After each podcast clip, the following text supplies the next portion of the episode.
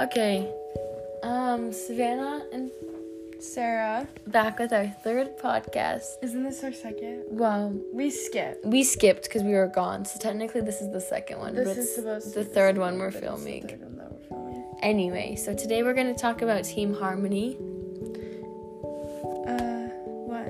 Oh, team harmony needs good team chemistry with a good group cohesion. Cohesion. Cohesion. Yeah. Uh, the bigger the team, the harder it is. Social loafing. What is social loafing, Savannah? So social loafing is like um, when someone doesn't like put forth the effort, like they're just kind of getting dragged along by the others. Like in a group project, they won't. They'll be the ones trying to do the most minimal effort possible, or they'll just not be doing anything at all, and just kind of like hanging on to others to drag them through. Um, and just like the bigger the team, the harder it is to connect and have good team harmony. It's just because there's more people. So it's just harder to get everyone to connect because with more people, there's going to be different interests, different backgrounds, just a lot of different things.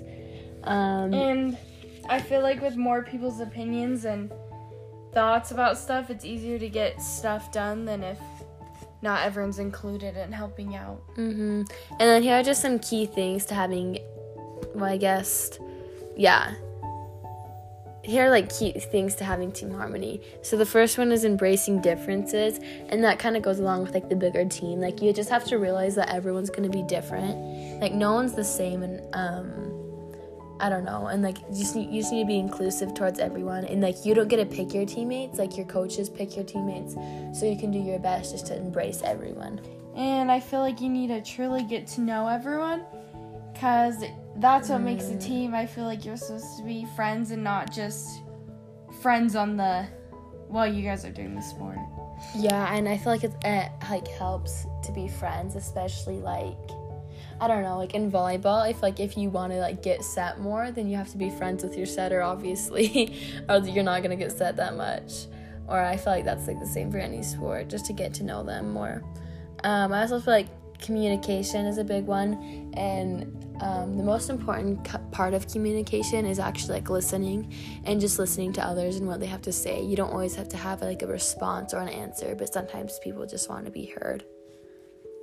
Um, and then solve problems early and visit the problem while it's still small instead of just letting it build up.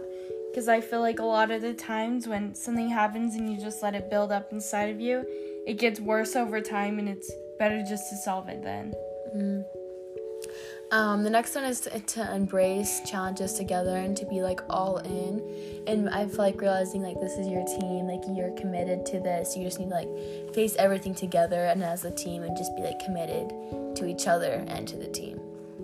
And then, identities the next one so just like i feel like that just means like traditions and um i don't know just things like that maybe if it's like warming up together before your game or if you like i know in softball they always wear like the certain hair bows like so they're all matching and all together or maybe that's just like i don't know doing different things before or after your games that just becomes a tra- tradition and brings the team together. And then, common conflicts are different levels of commitment. So if someone's not putting enough effort and others are, that's pretty difficult. And then lack of awareness of others' feelings and misinterpreting. yeah i feel like I feel like that goes on with communication. yeah i feel like that's like those are definitely hard it's really hard when like um someone's there to like make it into like the pros and there's other people that are just there to be there it definitely makes it harder on the team practice when people are there for different reasons.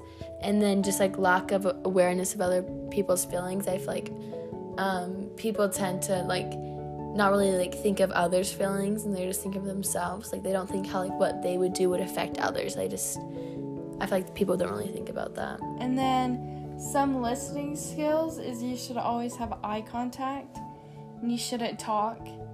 And also asking questions. Yeah, like rephrasing what they said into a question. I feel like can help you understand. Yeah, and then just listening. I feel like when you listen and try to understand someone, you'll get their side. I feel like a lot of the times when there's differences, you only look at your side of the story, but it really helps to look at how other people would see the situation because everyone does see it differently.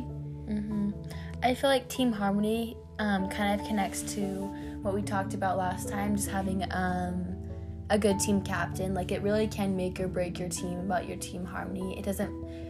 I feel like it, well, it does matter if you have like really good players, but if you're not in team harmony, then you're just not going to be playing as well. As if you are in team harmony, you'll definitely play better as a team, and you'll have a lot more fun while doing it. Yeah, for sure. Anything else you want to I add, really Sarah? so. I think that's everything. Yep. Thanks, Thanks for for listening. listening. Have a nice day. Love you. Bye.